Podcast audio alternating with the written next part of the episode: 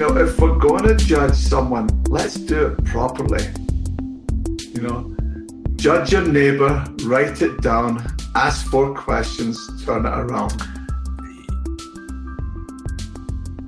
You know, and and what you discover at the end of that process and is that everything that you had written down was nonsense.